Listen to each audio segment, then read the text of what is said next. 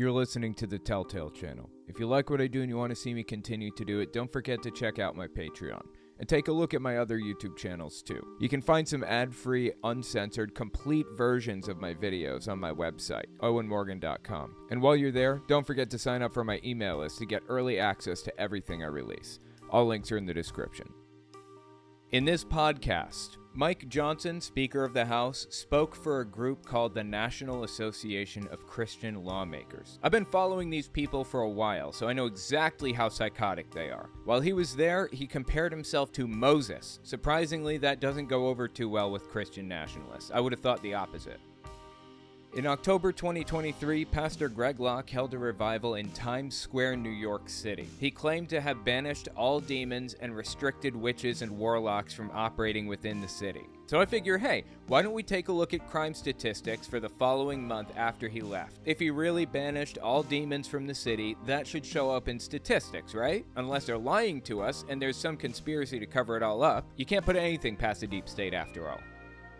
Liz Crokin, famed QAnoner, got her beliefs reaffirmed recently when Elon Musk started tweeting out the QAnon conspiracies that she's been pushing since before QAnon even existed, 2016. As a result, advertisers jumped ship from Twitter, and Elon blamed the advertisers. Seriously, Let's take a look at the unhinged stuff he's been spouting off and how the QAnon world has reacted to it. We also take voicemails. If you want to leave a voicemail, the number is 1 800 701 8573. If you want to send me an email instead, go to owenmorgan.com and click Contact Me in the menu. All right, this is what we need to do. We need to break this curse that has been spoken over this nation by the media. This curse that has come from the White House. Like, I don't know what curse he's talking about, quote unquote, from the White House. What? If you have a incurable disease, I can't pray for everybody, so I limit to this. If You have an incurable disease or you have a terminal disease. If you can find your way over here, I guess herpes qualifies, right? Because it's incurable. I'll lay hands on you, God to heal you. It's just that easy. We pray the prayer of faith, and the Bible says God heals the sick. So it's just that easy. It's that simple. Just This is a common little uh, charlatan's trick. They tell you that they're going to heal you, they're going to faith heal you, and if it doesn't work, it's because you didn't have enough faith.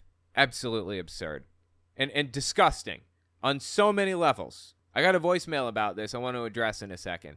Keep listening here. just boom.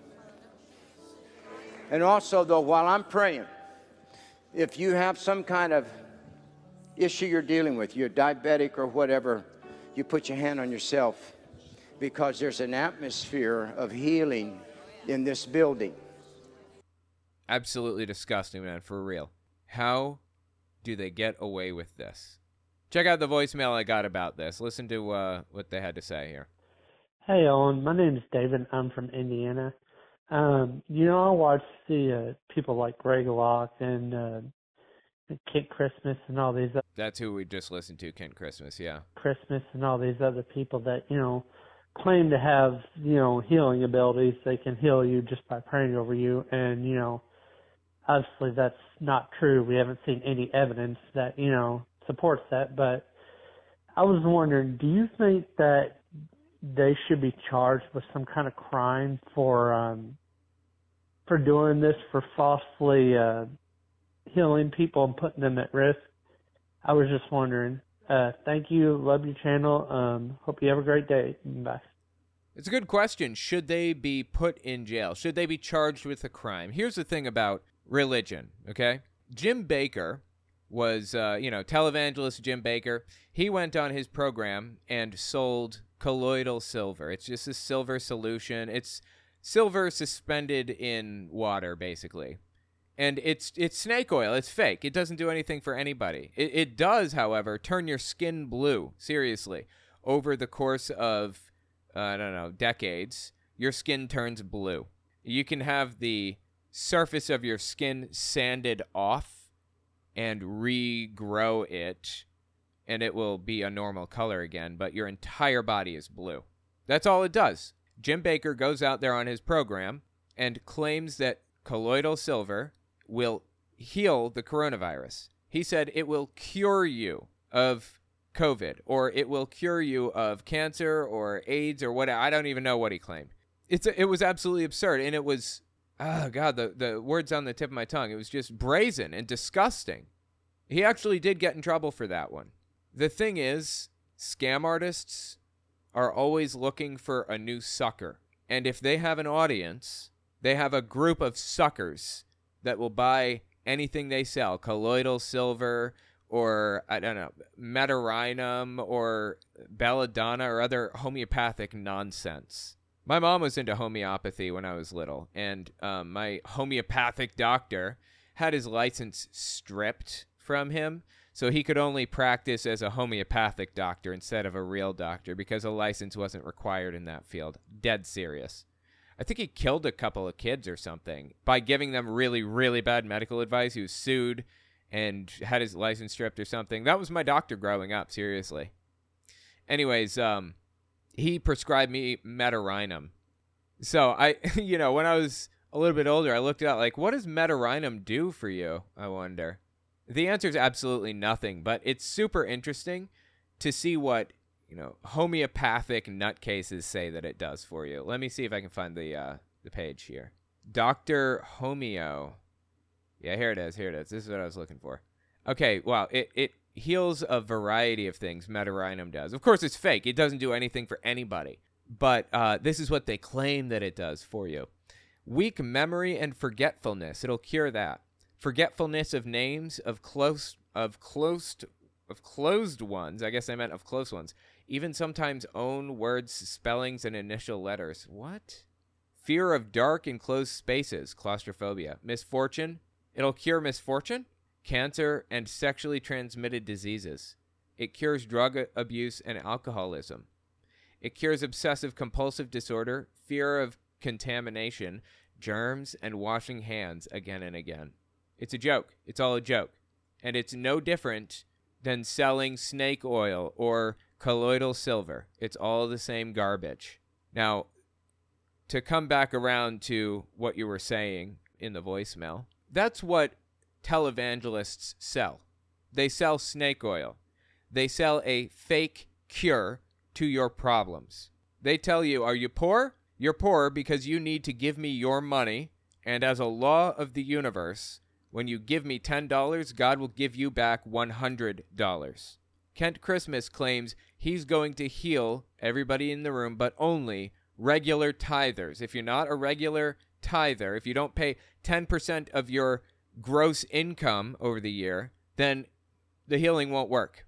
June 2nd, 2022. Many of you need to get ready because God's going to, boy, I hear this, God's going to pay off your house.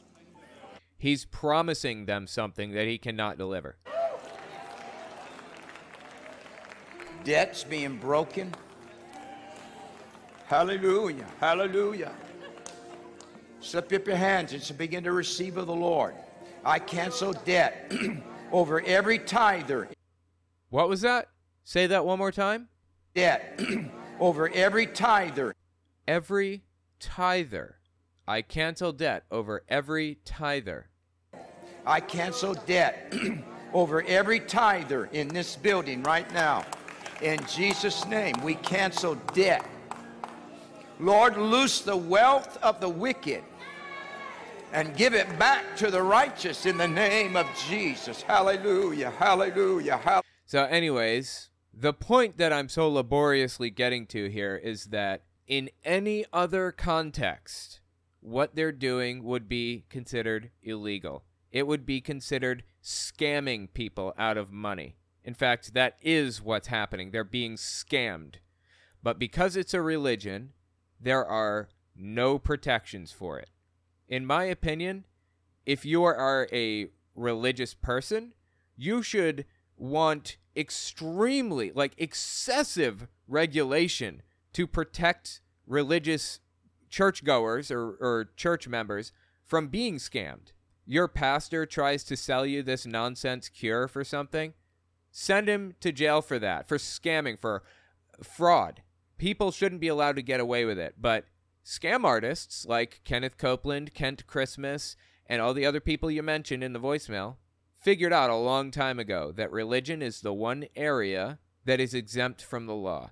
They can say or do whatever they want, and they'll be completely safe from prosecution, even though the things that they're saying and doing would be enough to get them put in jail in any other context. So, to answer your question, yes, they should go to jail for this stuff. They should be charged just like they were on the outside of a religion, just like anyone who isn't affiliated with a church. And if you're religious, you should want that too. If religion doesn't have extreme protections, you're going to get a ton of scam artists coming in. Anyway, thank you for the voicemail. I appreciate that. This guy rips me a new asshole. I don't know how else to put it. So, you know what? I'm going to take it in good cheer and I'll take it on the chin and uh, let you rip me a new one. Go ahead. Hey, Owen. I'm not in a state. I'm in a province in Canada. This is Mike from Toronto. Uh, Hello, Mike. Um, I listen to all your programs. I think you're amazing. I noticed today you were uh, people that say there is plenty of or whatever, like multiples saying there is. Yeah. So uh, uh, just elaborate a little bit for people who haven't heard this. When you're talking about a plural item, you don't say there is five of them. You say there are five of them, right? That's how language works. There are five. There is one. There are five. But people say there's five constantly, and it drives me nuts. It's there are five. T H E R E apostrophe R E. There are five, not there is five.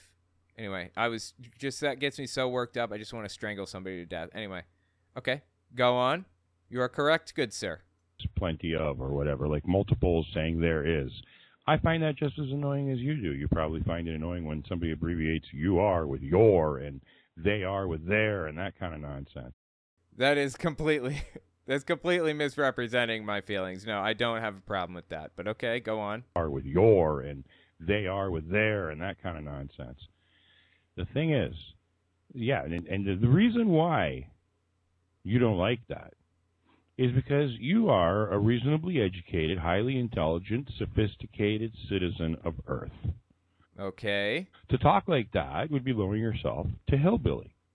No, that's not what it is. It just drives me nuts when people call, say there is five of something. That's all. That's it. I'm around hillbillies all the time. I grew up in a hillbilly town with like 2,000 people in it, okay? That's not it, I swear. To hillbilly. That's hillbilly talk. We understand each other on this, but here's the thing. You participate in hillbilly talk, my friend, all the time. You gotta stop saying anyways. The word Get a little closer to the mic there. I couldn't understand what you were saying. The word anyways is only recently been put into the dictionary in the recent few years, and that as an informal piece of shit. So, the word is anyway. Do it, my man. Say anyway, anyway, anyway. Okay, I appreciate the voicemail. Like I said, I'll take it in stride. I'll take that on the chin. I understand. I understand your uh, unhappiness with my position. It's just really annoying when people say there is, and it's everywhere. It's in video games. I've heard tons of uh, like live broadcasters say this on the news and on podcasts and everywhere. It's everywhere. Anyways, is very much being worked into language, but there isn't a grammatical problem with anyways. It's just the evolution of language. There is five is simply grammatically incorrect. That's all. And I have no problem with contractions, your, you are, y o u r e, or any of that stuff. So, anyways, I say stuff all the time that's not grammatically correct, like where are you at. Even Daniel Poe, I'm sorry, yeah, even Daniel Poe pointed that one out. Anyways, where are you at? I use this stuff all the time. It's just that one thing that drives me nuts. So I'll take the dripping and uh, and thank you for the uh, voicemail. He meant getting annoyed with people saying your instead of your. Y o u r e. Oh, did he? Okay, that could be. Anyways, all right. there I go. Anyways, yeah, I don't have a problem with anyways. Interestingly enough, language does evolve, and uh, it appears as though over the course of time, the word wedded is going to be deprecated in favor of the word wed newlywed, newly wedded. Yeah, W E D is going to replace it. So, yeah, language evolves. I get that. but it doesn't evolve into complete grammatical nonsense. All right. Hey, Owen, this is Jasper. Apologies on the last um voicemail. I was as I'm doing my deconstruction, I've kind of noticed how um like the religion and diet culture are so tied up. I don't know if you have anything maybe to say about it. I don't know if purity culture is also a component of it. Would it be something you would be able to explore by chance, or is it just me? Yeah, I appreciate the uh, voicemail. Interesting question. So, diet culture seems to be linked or tied together with religious g- culture.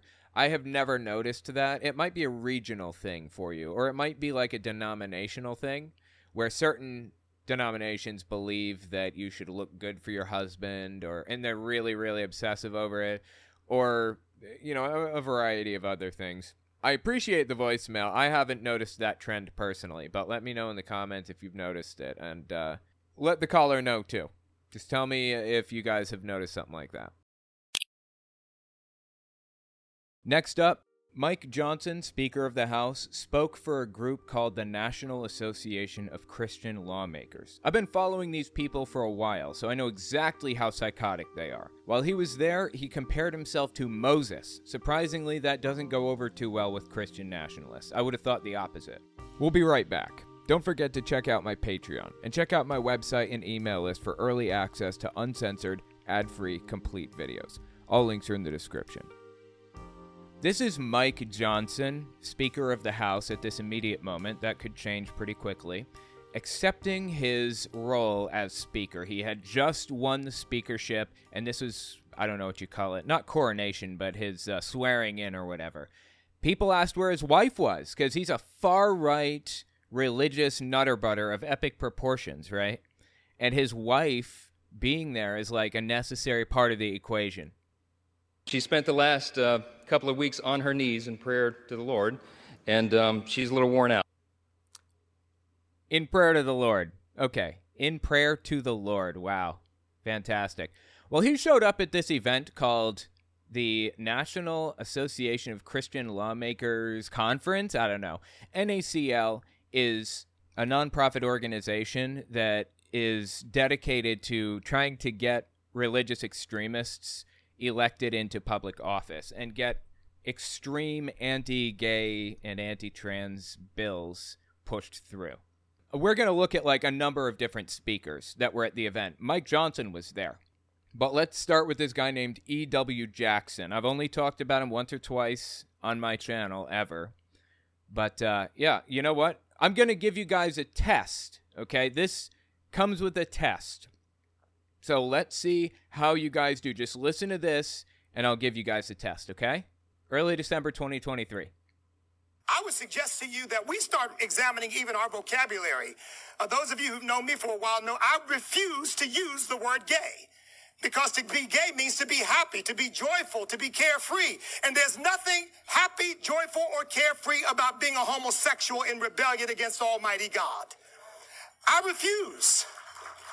Okay, Grandpa. The term gay meant happy like 50 years ago. It has a completely different meaning now. Do you need your blanket, Grandpa? Did you take your medicine? Should I go get medicine and water for you? There's something called the uh, euphemism treadmill. Okay, if, if you're unfamiliar with this term, the euphemism treadmill is a term that refers to the phenomenon where words are deprecated over time. People are less willing to use words over time. For example, back in the 1920s, the term poppycock was all over the place. Everybody was saying, oh, poppycock, that's ridiculous, until it became kind of offensive, and then everybody moved on and used a different term. For example, the term baby vamp was pretty popular in the 20s, a pretty or popular female student. To beat one's gums, idle talk, someone beats one's gums when they are all talk, no action.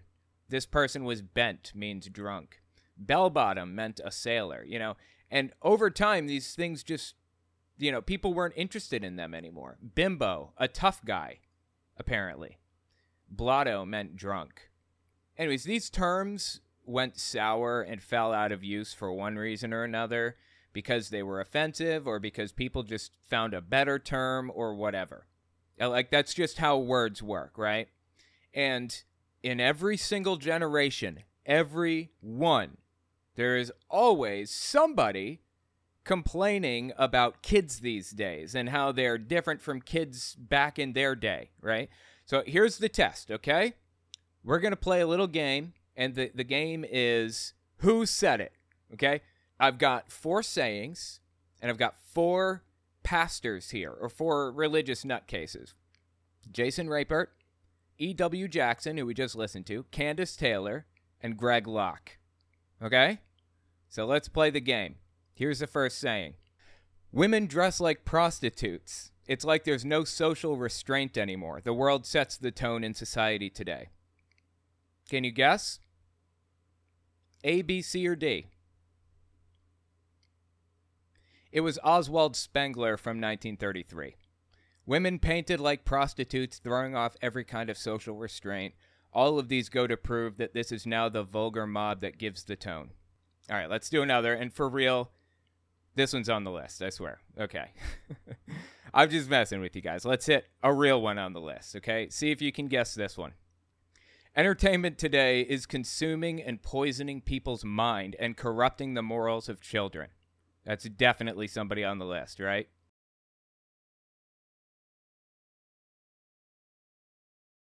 Those were memoirs of the Bloomsgrove family, Reverend Enos Hitchcock, 1790. So I, I'm just messing with you guys, okay? I, I do seriously have a list here for these people. All right, let's try one for real. This one is really on the list, okay? The clothes people wear is getting more debased as we go on, and the language people use is obscene. Can you guess which one? It was Yoshida Kenko, 1330. I'm, I'm just messing with you guys for real. This one is actually real. You know, I have one more, and I, I really did put one on the list, okay? The children you see today have bad manners. They don't even care what their parents say. They act like little tyrants instead of cleaning the house like they're supposed to. Can you guess which one it is? It was Socrates. Socrates said that. Socrates lived under the Greek Empire, and that specific idea was communicated by Kenneth John Freeman in 1907, compiled from his thoughts and writings. I hope that this served as a lesson to everybody that all the way back in the 1330s, was that the earliest one I have? Yeah, 1330, 1790, 1933, and then Socrates, of course. Socrates was uh, 470 to 399 BC. Fascinatingly, Socrates was actually given the death penalty for corrupting the youth. He was forced to take hemlock as punishment for corrupting the youth. Seriously. I get so sick of hearing people complain about kids these days. Like, kids these days are like a new generation that is uniquely terrible. As if these guys weren't just as, like, what, terrible as this generation? Guys, please. Don't be don't be this guy, all right?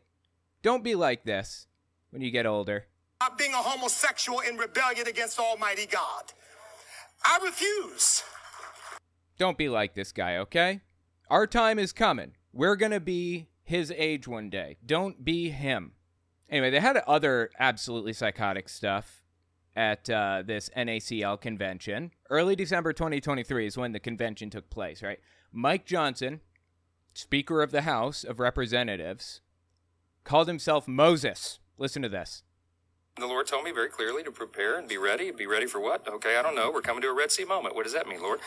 Um, and then when the speaker's race happened and, and, and Kevin McCarthy, who's a dear friend of mine, was deposed, uh, vacated from the chair. Oh, wow. Well, this is what uh, the Lord may have been preparing us for. And so um, I, I was started praying more about that. And then the Lord began to wake me up uh, through this three week process we're in. They're talking about like when they were voting for new speakers of the House. They just couldn't decide on somebody. And the Lord was guiding his decision. The Lord. Right. Okay, go on. night and, and to speak to me and to write things down, plans and, and procedures and ideas on how we could pull the conference together. Now, at the time, I assumed the Lord is going to choose a new Moses, and oh, thank you, the Lord. Lord, you're going to allow me to be Aaron to Moses, and so. Why does he think the Speaker of the House is Moses? What connection to Moses does the Speaker of the House have? What about the majority leader in the Senate? Isn't isn't he like Moses? Like, why is he any different than the Speaker of the House? They basically fulfill the same role for two different pieces of one branch of government. It's it's odd. I've never heard anybody in Congress ever label themselves and their position in government as a position of Moses. That's bizarre. Moses. And so I, I, I, worked to get Steve Scalise uh, elected speaker. That didn't happen. And then Jim Jordan, who's like another big brother of mine. No, that didn't happen. And then Tom Emmer. And, you know, ultimately 13 people ran for the, for the post. Um, and, and the Lord kept telling me to wait, wait, wait. So I waited, I waited. And then at the end, when it came to the end, the Lord said, now step forward. Me? I, I'm supposed to be Aaron. No, the Lord said, step forward. He just called himself Moses for real. That did not go over well with very many people, so naturally they removed the clip from the NACL website. Unfortunately, this clip was recorded on some kind of absolutely terrible equipment. I don't know. It was from Right Wing Watch. There was something really messed up about their audio track. I put in like 45 minutes to try to fix the audio tracks on this stuff, and as you can tell, I didn't fix it very well. There's only so much you can do, but, anyways, Mike Johnson and the rest of the NACL movement have serious problems. Apparently, they view the Speaker of the House as Moses. Listen to what Mike Johnson, Speaker of the House, has to say about the idea that there are non-religious people in his, uh, you know, in government. Late October 2023. And that's why it's so jarring to be sitting in the greatest deliberative body in the world, the United States Congress, mm-hmm. and to hear elected representatives of the people, you know, every member of Congress, every member of the House represents roughly 760,000 citizens, right. right? So there's a singular voice on behalf of all those people, and some of these voices now are in this chamber arguing that our rights do not come from God. Mm. How you know, think about how Who? Who is arguing that in the chamber of the House? I have never heard a single person in the House of Representatives or the Senate, or honestly any high post in government, ever say our rights do not come from God. You know why? Because we've never had an atheist president or an atheist member of the Senate. I think we had one atheist congressman at one point. Maybe we still do, I'm not sure. Out of thousands and thousands and thousands over the years. Nobody's saying this. He's creating a fictitious scenario and getting outraged by it. And aside from that, we're going to talk about that too in just a second, like the idea of that. But our rights do not come from God. Mm. How you know? Think about how scary that is. If you if you believe your rights come from government. You know what scares me? The fact that the Speaker of the House doesn't seem to understand the difference between not accepting that our rights come from God and believing that they come from government. Those are two different positions. You can not accept that they came from God without thinking they came from there. Absolutely insane, man. And it's a shame to know that he is in one of the most influential seats in the country, arguably in the world. How is it that somebody got to this level that doesn't have seemingly any training in basic logic? This is real basic stuff. This is stuff you learn in, well, I don't know if you learn this in school, come to think of it, you should. This is like the very first thing you learn in logic or philosophy classes. That not false is not the same as true, and vice versa. Not innocent does not mean guilty. You know, people have this presumption of innocence until proven guilty. It's built on the exact same idea that this guy doesn't seem to be able to grasp. So he thinks that if they don't believe that, that rights came from God, then people think they came from government. Go on. Rights do not come from God. Mm. How you know? Think about how scary that is. If you if you believe your rights come from government, then it means you don't really owe any allegiance at all to God. Well, as a political actor, you shouldn't. I mean, that shouldn't be a part of the equation anywhere. But of course, he doesn't care about any of that. He's a member of the NACL, National Association of Christian Lawmakers, and as such, wants to cram God down everybody's throat at any cost. Yeah. You have no accountability. Well, you're him. not free. You're not free because Freedom is slavery. It sound familiar? Didn't uh, George Orwell say that in the book 1984? Freedom is slavery. I mean, it's so on the nose. You're not free because you're not following all these strict rules that God has for you, and He's going to punish you if you don't. That's freedom? Okay? you have no accountability. Well, you're him. not free. You're not free because the people who are governing you and giving you things in exchange for those things Mm-hmm. always comes a sacrifice of your liberty. Absolutely. What sacrifice of my liberty comes with making sure that Medicaid is available to the poorest in the country? What sacrifice of my liberty comes with making sure food stamps are available to people? Or making sure that slavery is banned, that discrimination is banned? What sacrifice am I giving to get those benefits? Absolute psychosis, man. This guy's got serious problems. Anyway, this is uh, Jason Rapert. He is, I, I think, maybe the founder of NACL. He's very high up in it, if he isn't the founder. Maybe he founded it with some other people. Anyway, he's giving Mike Johnson, Speaker of the House Mike Johnson, an award at the NACL conference. Again, this is one of the really poor quality audio ones, sorry. Tonight we have the special honor of presenting this to you. Thank you. And I'll read this to you and to do the honor. Uh, the National Association of Christian Lawmakers bestow this award in honor of a lifetime of service to God and country, public service to the state of Louisiana and the United States of America, devotion to the U.S. Constitution, service as the 56th Speaker of the U.S. House of Representatives, statesmanship, bold Christian leadership, and faithful service to our Lord Jesus Christ. I mean, you, you're seeing how they're completely intertwining Jesus with government, right? This is literally outlined by the founding fathers that they did not want this to happen. They specifically said it in their papers that they wrote, their letters, and they even put it in the Constitution. I don't know how they could have been clearer. They specifically said, don't do this. And here we are now. You know why the founding fathers said don't do this? If for no other reason than because there was a state church when they came over from England. They used to impose religion upon people, and the founding fathers didn't like that. They didn't want that anymore. They thought that it took away from people's freedom, and they were absolutely correct. You should be allowed to worship any way you see fit and not have somebody else's interpretation of your religion imposed upon you.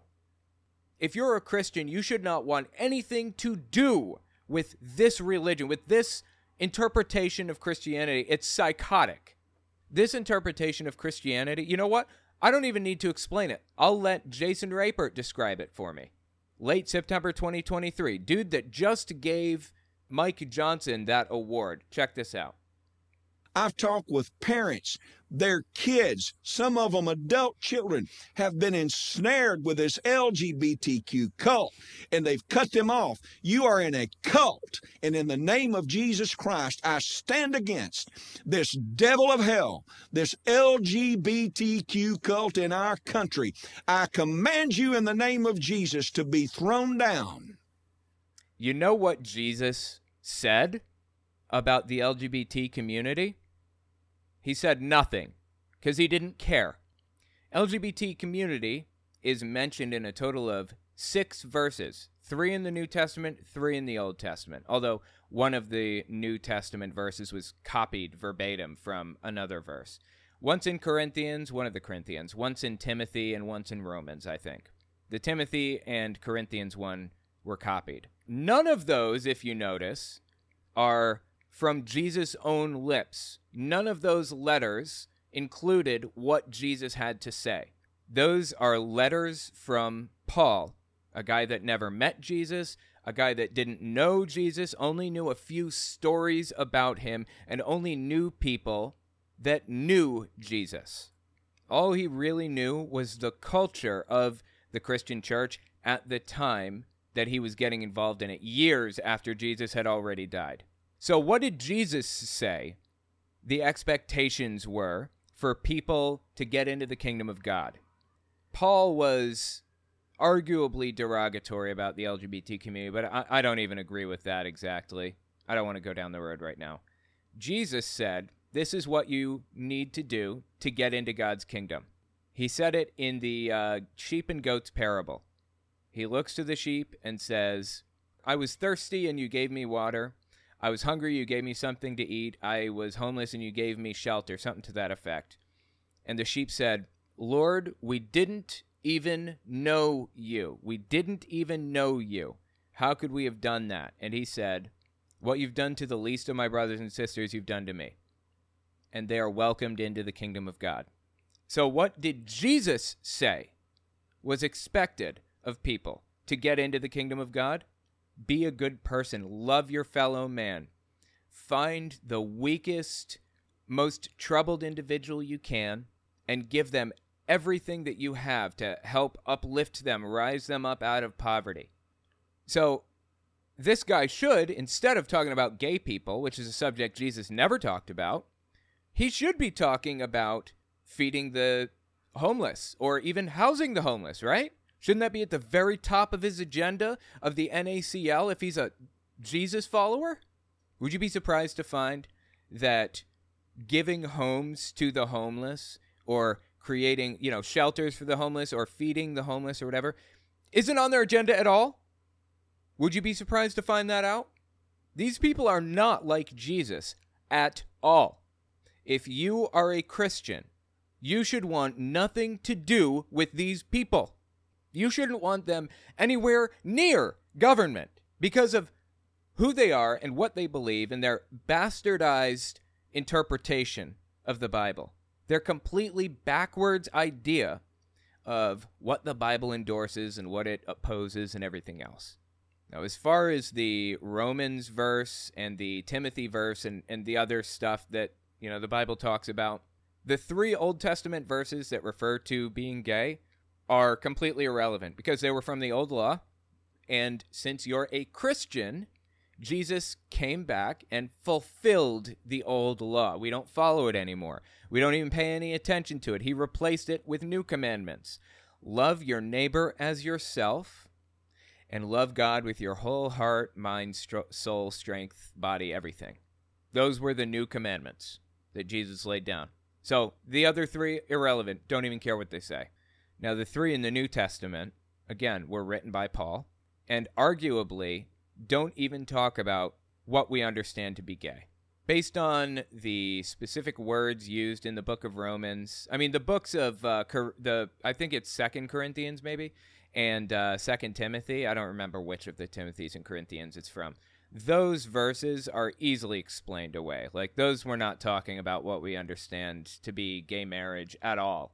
But the Romans verse seems a little bit more damning the original language used in those verses and the culture surrounding it referred to people who engaged in pederasty, which is taking a young boy as a pupil and doing absolutely terrible things with him, basically. And it also referred to basically being a bottom, seriously, being weak, being the passive participant in the equation. That's what Paul was talking about. So, anyways, the Bible, in my opinion, that at least your Bible, the New Testament, the one you should care about, doesn't condemn homosexuality. And that's not just my opinion, that's the opinion of experts in the field. But does he care about that? Of course not. He's come up with a pretext to hate people that he wants deeply to hate. He's found the pretext for it, and now he's pushing it as much as he possibly can. And he's getting into public office and he's getting other people into public office as much as he can to try to change the laws. Dude is terrible. And I'm sorry to say that one of his minions is now Speaker of the House. Again, not for long. I don't want anybody to feel like down about this. This guy probably won't be Speaker the next time around when there's an election again and everything else. We'll see. And he has very little power right now because it's so split down the middle. But he's still the speaker. These ideas have risen to the top of political conversation, and that should be disturbing in its own right. Let me know what you think about it in the comments. Next up, in October 2023, Pastor Greg Locke held a revival in Times Square, New York City. He claimed to have banished all demons and restricted witches and warlocks from operating within the city. So I figure, hey, why don't we take a look at crime statistics for the following month after he left? If he really banished all demons from the city, that should show up in statistics, right? Unless they're lying to us and there's some conspiracy to cover it all up, you can't put anything past the deep state after all. We'll be right back. Don't forget to check out my Patreon and check out my website and email list for early access to uncensored, ad free, complete videos. All links are in the description. What you have is bipolar disorder. What you have is a spirit that needs to be cast out so you can have some peace, is what you got. This is Greg Locke. If you're unfamiliar, he's a hate preacher, televangelist, megachurch pastor, that kind of guy, right? Well, he held a revival, quote unquote, in Times Square, New York City, not too long ago. And while there, he exorcised demons and he banned witches and warlocks from operating within the city. Now, Greg Locke is of the mind that he can exorcise demons from people, and just like that, any ailment they have will clear right up, as you heard a second ago bipolar disorder or a variety of other things. Matter of fact, I have a list of things that it cures. We're going to look at it in a second. Just listen to the rest of this. We're going to look at the list of ailments he can cure by exorcising demons, supposedly. One of them is high blood pressure. And then we're going to look at New York City crime statistics in October and November. If he's real, we should see a difference, right? A substantial drop, a real big drop after he exorcised demons from the city. Keep listening here. Some of you have given the devil legal authority and grounds and rights to your life because you believe the medical diagnosis when a doctor looks you in the face and says, Well, what you have is bipolar disorder. What you have is a spirit that needs to be cast out so you can have some peace, is what you got. It's really, really predatory to me that this guy is pushing a uh, basically like a faith healing ideology on people, right? He can heal people through the power of Jesus and they won't need to take their medicine anymore. They won't need to get cancer treatment. They won't need to do any of it. Multiple personality disorder. It's demonization, is what it is. 1000%. I don't care what the newspaper says. We see it every week. Did you know that we could go to a, a crazy house? Right now. Moaning, screaming, crying, and all they do is keep them doped up on medication and keep them worse. Get them off that medication for about 45 hours and let me and the deliverance team walk up in one of them crazy houses with some Bibles and some anointing oil. And I'm telling you, we can cast out the spirit of multiple personality, insanity, madness, the lunatic spirit. So he's pretty clear here. He's capable of casting out demons left and right and he showed up to Times Square to do a revival. I couldn't find the original clip, but here's me talking about it originally on uh, November 7th. Listen to this. Every witch and warlock, you are unauthorized. That's Greg Locke's um, exorcist. He basically taught Greg Locke how to do exorcisms.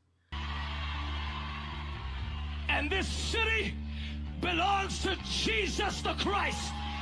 So he's giving the city over to Jesus and banning witches and warlocks from operating within city limits. And there is a Gideon army. All right, listen to my breakdown of the situation here. This is from November 7th. The date was November 7th, 2023, when we get the new Manhattan crime statistics for November 7th, 2023. I'm going to look at them and evaluate whether or not the revival that he did decreased crime or decreased the number of homeless people or the number of disabled people or mental conditions or anything. I will look for any anomaly at all in crime or anything. I'm actually I'm going to set a reminder. I was just trying to find out when the new crime statistics come out. We should have crime statistics for November when Greg Locke did this on December 8th. Let me just set a reminder. Hang on. I'll be watching, Greg. We'll we'll, we'll see. Looking for any anomaly at all. And here we are now after those crime statistics came out and we can look. We can find out if he was for real or not. Before we look at the crime statistics, though, let's just kind of peruse through his deliverance handbook here. Just take a look at some of the things that he can supposedly cure through exorcism. Deliverance means exorcisms, by the way. So let's see what he can exercise, the demons that he can exercise. God will deliver you from your enemies, not your friends. You must hate demons and count them as your enemies. Okay? So, expected manifestations.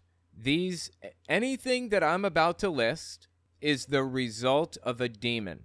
This demon is producing this effect on people. The demon of screaming, sweating, burping, coughing, sneezing, yawning, sudden urge to urinate, trembling, spitting, cursing, sobbing, itching, nervousness, vomiting, dizziness, tension, release slash peace. Don't know what that one means. Skin irritation, the demon of laughter. The demon of laughter. Don't want people doing that, right?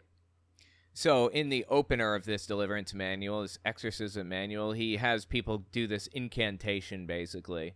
I renounce all lust, perversion, immorality, uncleanness, blah, blah, blah. And then he continues on to describe some of the other demons that people can have. Occult, I bind and break every spell, every curse, every hex, and every vex in Jesus' name. You're supposed to list all of these things psychic prayers, enchantments, spells, fortune telling, tarot cards, water witching, whatever the hell that is, necromancy, divination slash python. I have no clue what that is. Potions, Ouija boards, Zozo. I don't know what Ouija boards Zozo is. Crystal balls, Bloody Mary, the Bell Witch, like horror movies, Halloween, idolatry. This is just bizarre. Seriously. Yin Yang is on the list. Covens, Sage, tea leaves, oaths, covenants. Here are the religious spirits Eastern mysticism, the spirit of legalism, the spirit of denominational spirits, lukewarm, lukewarm church. That means you're not extreme enough. The spirit of Scientology, interesting. The spirit of Confucianism, of Zen, Buddhism, Babylonian spirits, Pazuzu. Okay, interesting. Let's see. I was looking for. Oh, here's something. Leviathan. I do break the curse of Leviathan back to 10 generations on both sides of the family, and I destroy my legal rights or grounds that give evil spirits reason to operate. I destroy all of these in Jesus' name.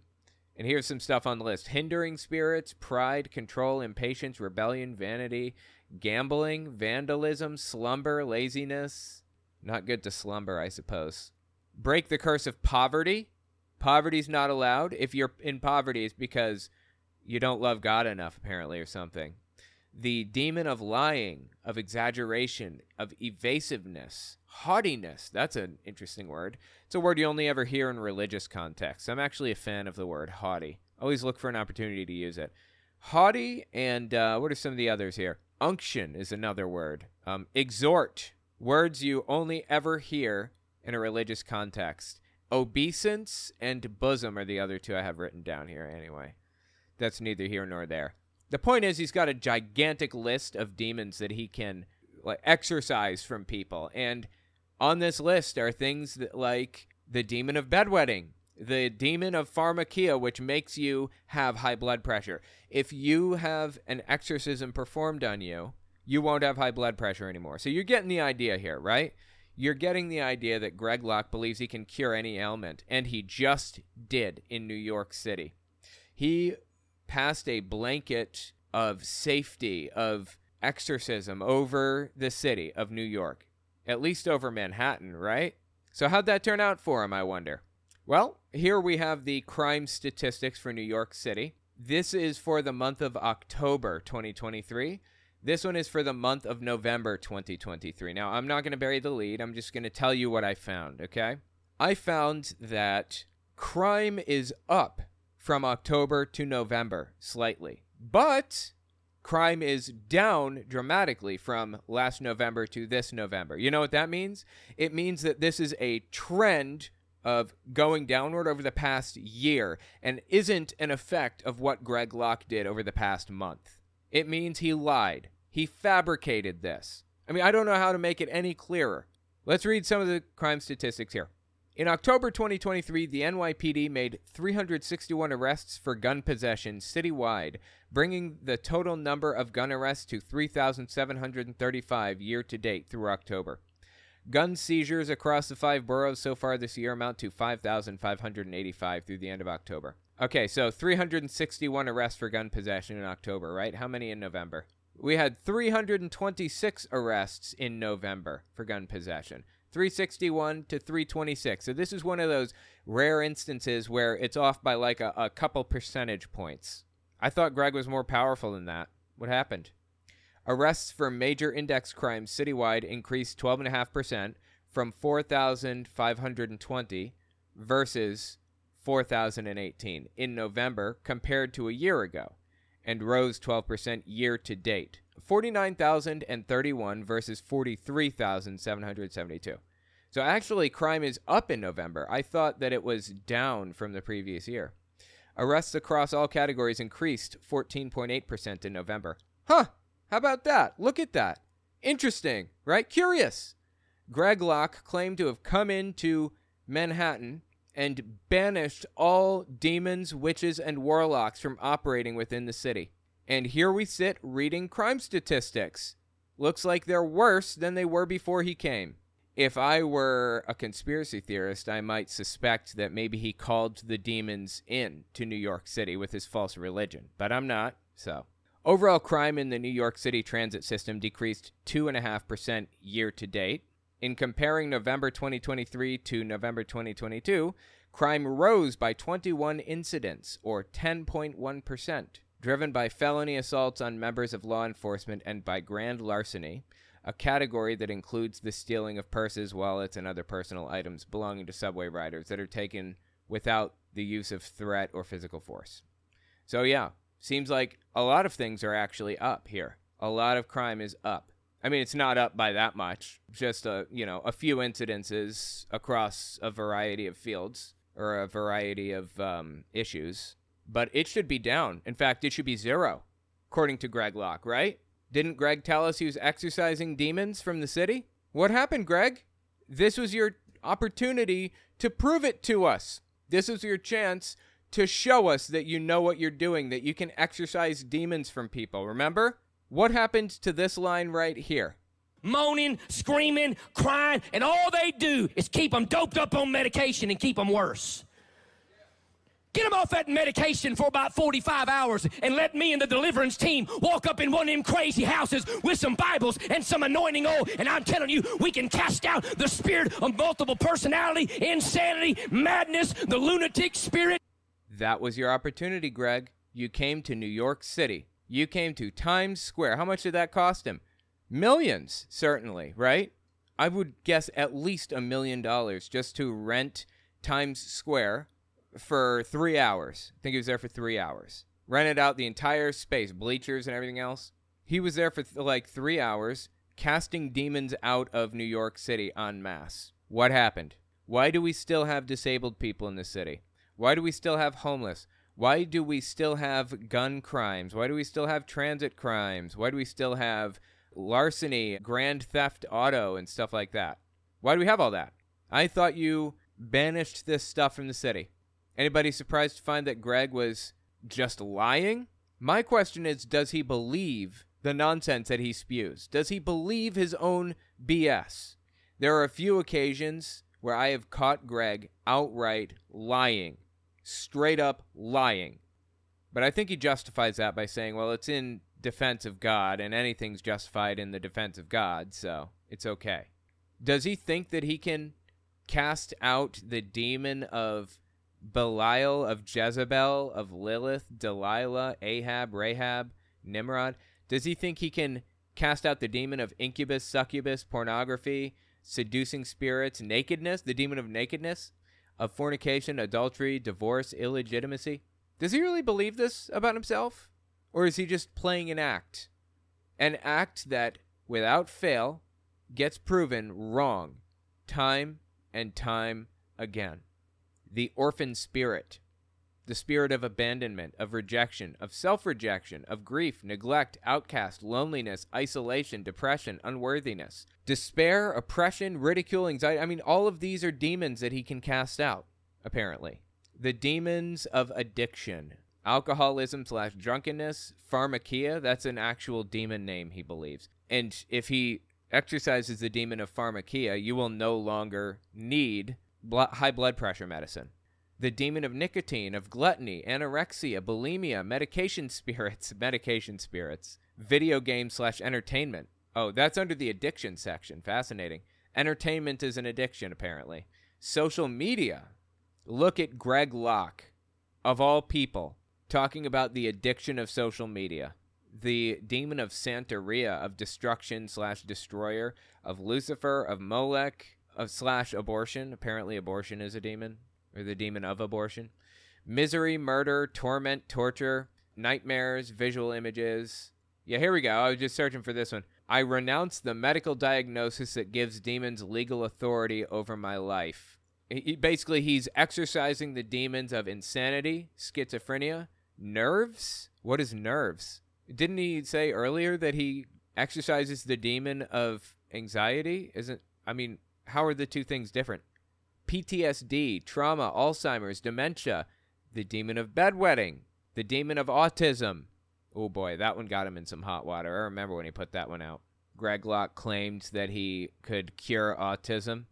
Do not, do not jump up right now and rebuke me for what I'm about to say on three occasions, we're going to go through all of them, not today, thank God. On three occasions, kids were brought to Jesus, not of their own will, of their own volition, but by their parents, that had epileptic fits, anger issues, outbursts of emotion.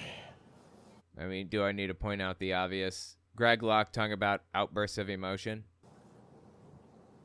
and uh, and of social media really.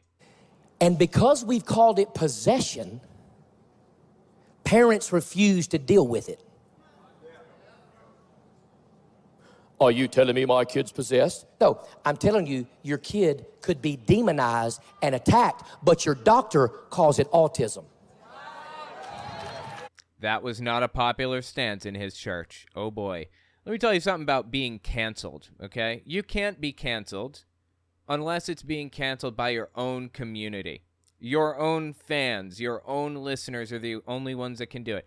That's why Donald Trump is basically uncancelable. He could do anything. He could shoot somebody on Fifth Avenue and not lose a voter because his voters will never cancel him. They know he's a scumbag. That's what they love about him. He can literally do a coup against the U.S. government and no matter how many people come out and, and point this out and say this is wrong, this is evil, we don't want this, doesn't matter.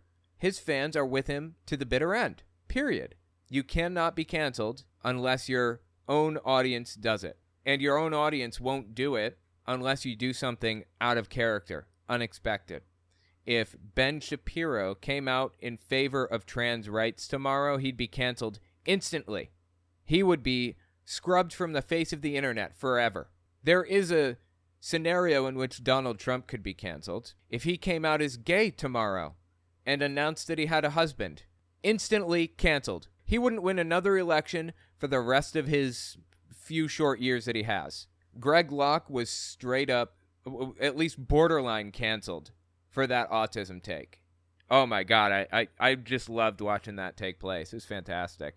He was also largely canceled, Greg Locke was, for his position on the flat earth, refusing to accept that it's flat, insisting that it's a globe correctly. He was canceled because half of his congregation is apparently made up of flat earthers.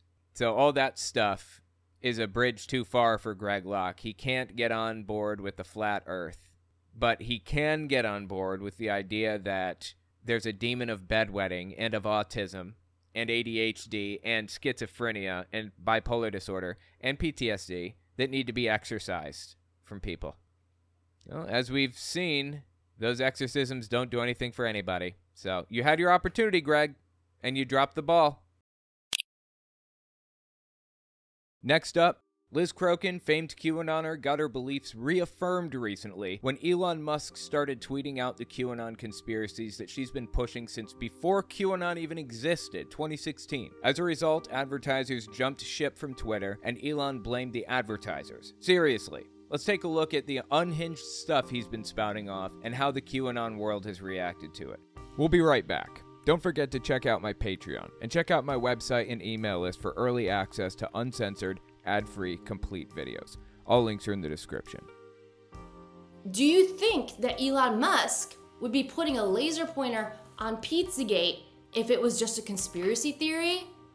This is Liz Crokin. She's a QAnoner, and she was just emboldened and reaffirmed or validated in her absolute delusion by Elon Musk. If you've never heard of Pizzagate, you know, I'm, I'm just going to let Liz Crokin describe Pizzagate for me. Just give you an idea of what Pizzagate is. It was the predecessor to QAnon. Just listen to this mid May 2023. As most of you guys know, I've been exposing Pizzagate since 2016. Okay? Yes. Yes. It's been a very long seven years, let me tell you. Somehow I'm still here. But for those that don't know, Pizzagate's very simple. WikiLeaks. It's really not simple. It's as complex and windy as you. You guys ever seen like It's Always Sunny in Philadelphia with like the wall with all the stuff and I think it's Charlie. I've never even seen the show, but Charlie is like convinced there's a conspiracy. It was because he kept getting some dude's mail. This is what I think when I think about Pizzagate or Liz Crokin or QAnon in general, right here. Talk about the mail, please, Mac. I'm dying to talk about the mail with you all day, okay? Pepe Sylvia. This name keeps coming up over and over again. Every day, Pepe's mail's getting sent back to me. Pepe Sylvia, Pepe Sylvia. I look in the mail. Well, this whole box is Pepe Sylvia. So I say to myself, I gotta find this guy. I gotta go up to his office. I gotta put his mail in the guy's goddamn hands. Otherwise, he. anyway, that's what she reminds me of, seriously. But it's real simple, right? Okay, yeah, super simple. But for those that don't know, Pizzagate's very simple. WikiLeaks unleashed the Podesta emails. John Podesta was Hillary Clinton's campaign manager in 2016. Russian hackers got into his email system through a spear phishing uh, hacking attempt. It was successful. They sent an email to him and told it pretended it was from Apple or Google or something and said we need you to sign in and update your security preferences or something. He clicked the link in the email it directed him to a website that looked exactly like Apple or Gmail or whatever it was that they got him on. He types in his username and password, and then it forwards him to the actual website. And he's like, oh, it didn't work. Weird. I guess maybe I mistyped it. He types it in again, and he really does log into Apple. Sees there's nothing to do there, leaves. Now Russian hackers have his username and password. They log into his email account, they download all of his emails, release them through WikiLeaks. That's what she's talking about here. That was all during 2016 when Russia was trying to get Trump elected. Unleashed the Podesta emails in 2016. And in those emails, we discovered that Podesta and associates were using known pedophile code words in a context that does not apply to food. And, and he was talking about getting cheese pizza at Comet Pizza and Ping Pong or something like that. It's like a, a a pizza place you go to there in DC that a lot of people go to. They just go there and they eat pizza. He said, I'm going to get a cheese pizza. You want to come over with me and uh, we'll talk about our business or whatever? And she sees that in the emails and she's like, oh my God, cheese pizza. CP.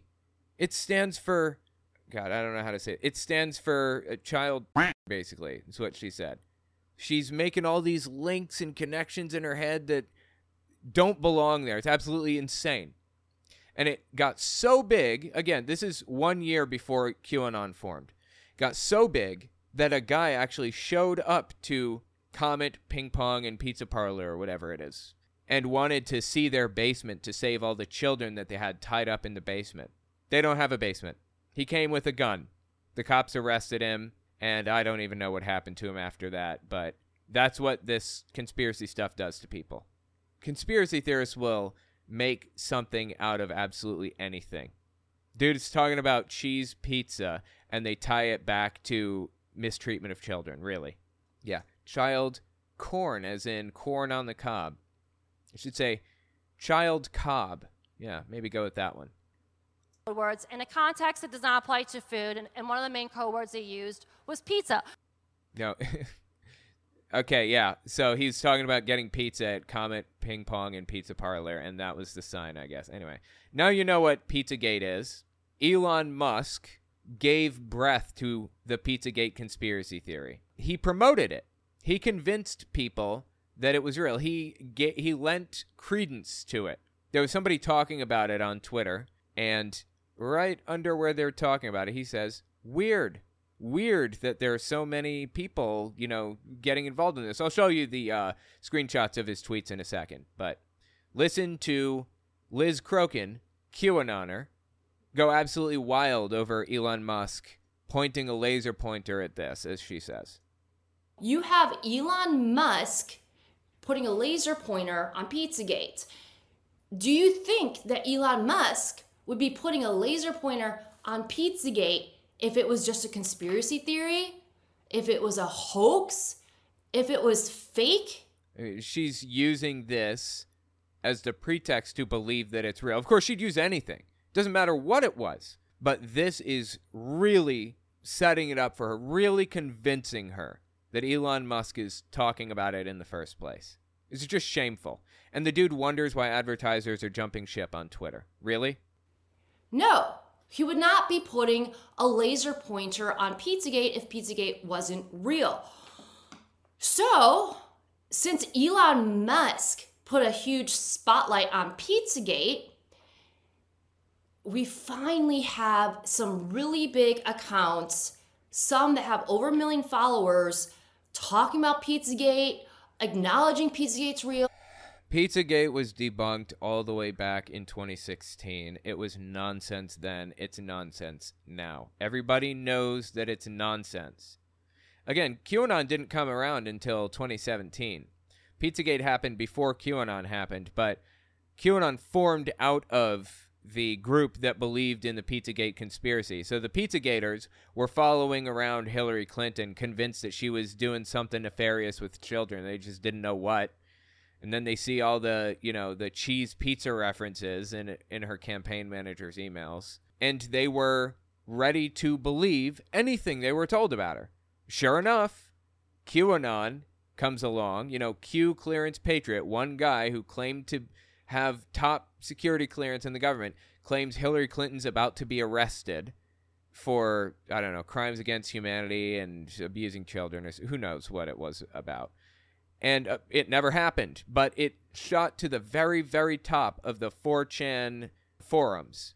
It was stickied to the top by mods or something and, and lent credibility. They said this guy is for real. That's how QAnon really started, and they were convinced that Hillary Clinton was doing something nefarious. So, anyways, Pizzagate grew, or QAnon grew out of Pizzagate, is the bottom line here. Now, one of the most popular sayings for QAnoners is follow the white rabbit. Elon Musk has actually posted follow and then a picture of a white rabbit, like an emoji of a white rabbit. He dog whistles to QAnon nonstop. Not only does he dog whistle to QAnon, especially through this Pizzagate thing, but he's also directly laid down some serious anti Semitism. It's crazy. So take a look at this. I, I logged a, a few of these screenshots. We'll, see what he had to say. This is the Pizzagate tweet. Mitt Romney is a hologram, is the Twitter account that he responded to. Here is one that you didn't know, Elon Musk. David Brock was the boyfriend of James Alefantis, owner of Comet Ping Pong Pizza. Yes, the Pizzagate restaurant. Alefantis is a pizza shop owner at the time, was on GQ's 50 most powerful people in DC list. I don't know what that has to do with anything, how that proves anything at all. But why would Elon Musk even respond to it with anything at all? There's no reason to. He responds with weird, thus drawing his entire audience's attention to what was happening there. Really, he's drawing all of Twitter's attention to it because people cannot block Elon Musk, or they couldn't as of a few months ago. I blocked him and I kept getting tweets from him in my timeline. He greenlit all of his posts to shoot to the s- straight to the top of the algorithm. So they're all over the place. He is spreading Pizzagate to everybody else on Twitter. Here's another example of what he did. This requires a little bit of lead up. There were a couple of tweets that he responded to. Let, let me just read the short little tweet thread here.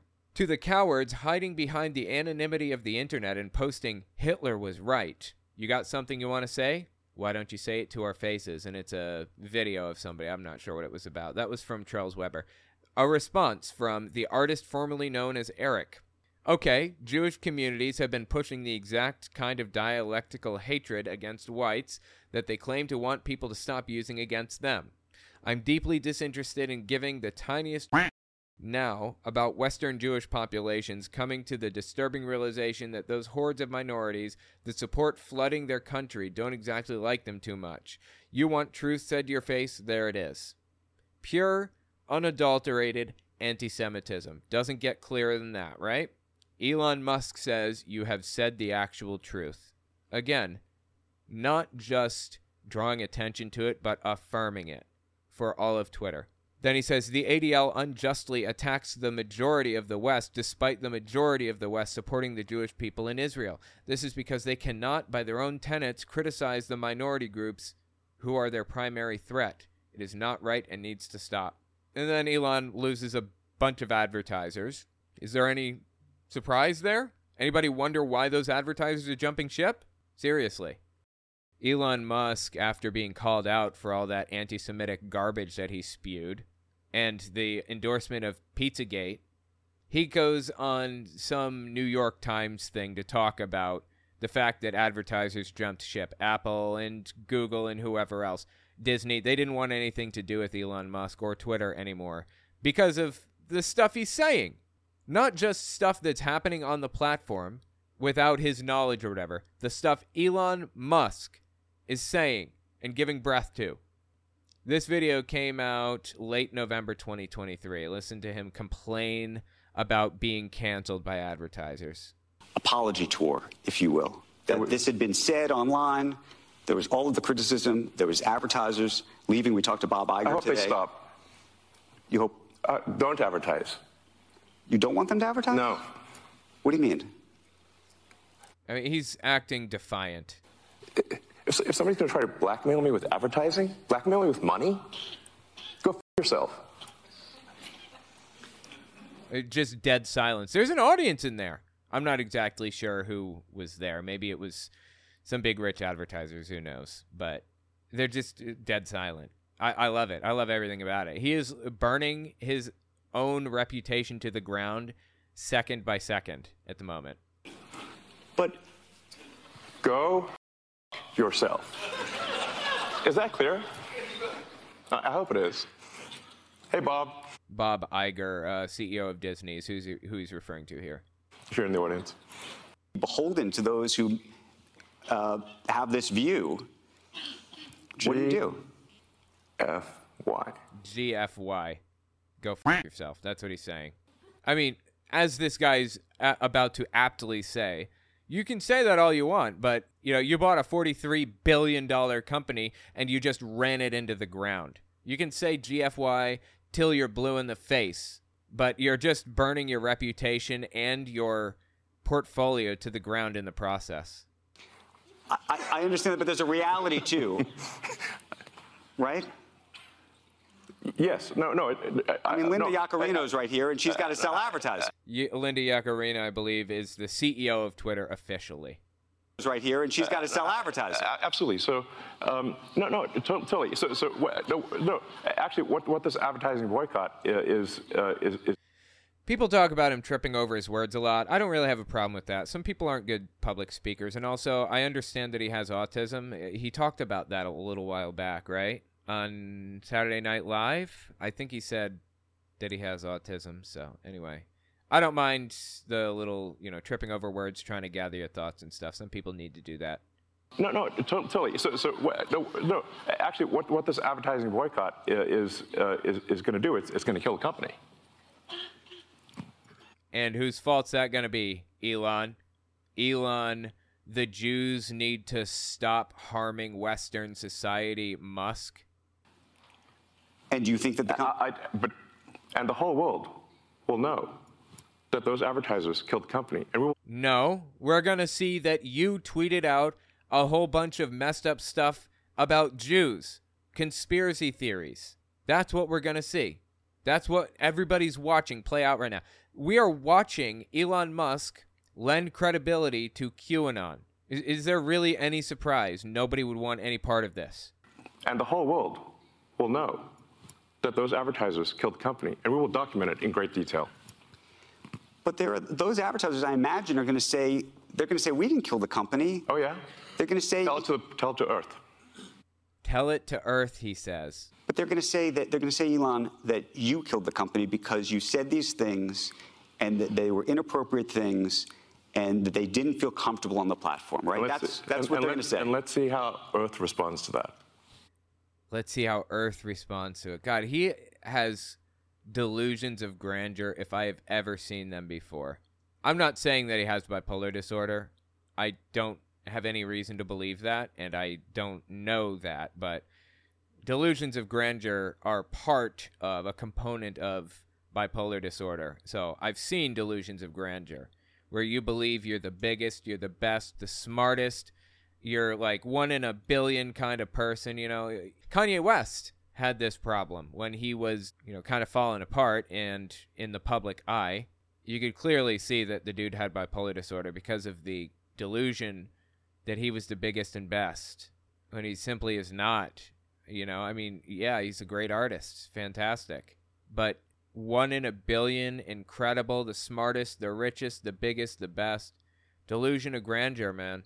It doesn't matter how rich you are or how good of an artist you are, there's always probably somebody better than you in some area, at least. Uh, what we're seeing here is uh, like a delusion of grandeur from Elon Musk. Like, he's the biggest and the best, and he is innocent of all wrongdoing, and everybody in on planet Earth is on his side. Apparently, it's going to be well documented. Again, not saying he has bipolar disorder. Don't have any reason to say that. I'm just comparing it, basically. That's all. That's And- what and they're going to let's- say. And let's see how Earth responds to that. Something. Okay. This then this goes back to. We'll, ma- we'll both make our cases, right?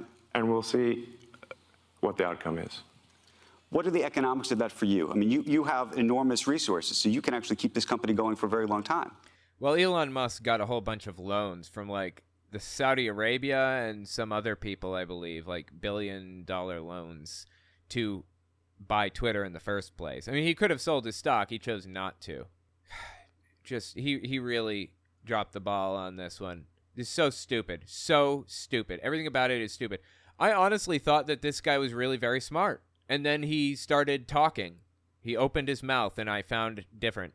Insane absolutely insane and disgusting that he has a level of power that he does in this world and he's posting anti-semitic conspiracy theories to the entire world for everybody to see. But it's it's going to be the advertiser's fault right? It's their fault that your company is failing. Totally. Totally. Anyway let me know what you think about it in the comments. This dude's terrible and it's just sad that he's lending credibility to pizzagate and qanon this way that's all I've got for you. If you like what I do and you want to see me continue to do it, don't forget to check me out on Patreon and take a look at my YouTube channels. Owen Morgan, where I talk about religious issues, Telltale Fireside Chat, where I talk about politics, Telltale Unfiltered, where I do long form breakdowns of stuff like this, and Telltale Reads, where I read books by televangelists and others. I release everything in parts, but every part stands independently of the last so you can jump in anywhere and I'll make sure it makes sense. You can find some ad free, uncensored, complete versions of all my videos on my website, owenmorgan.com. And while you're there, don't forget to sign up for my email list to get early access to everything. All links are in the description. Okay, thanks for watching, guys.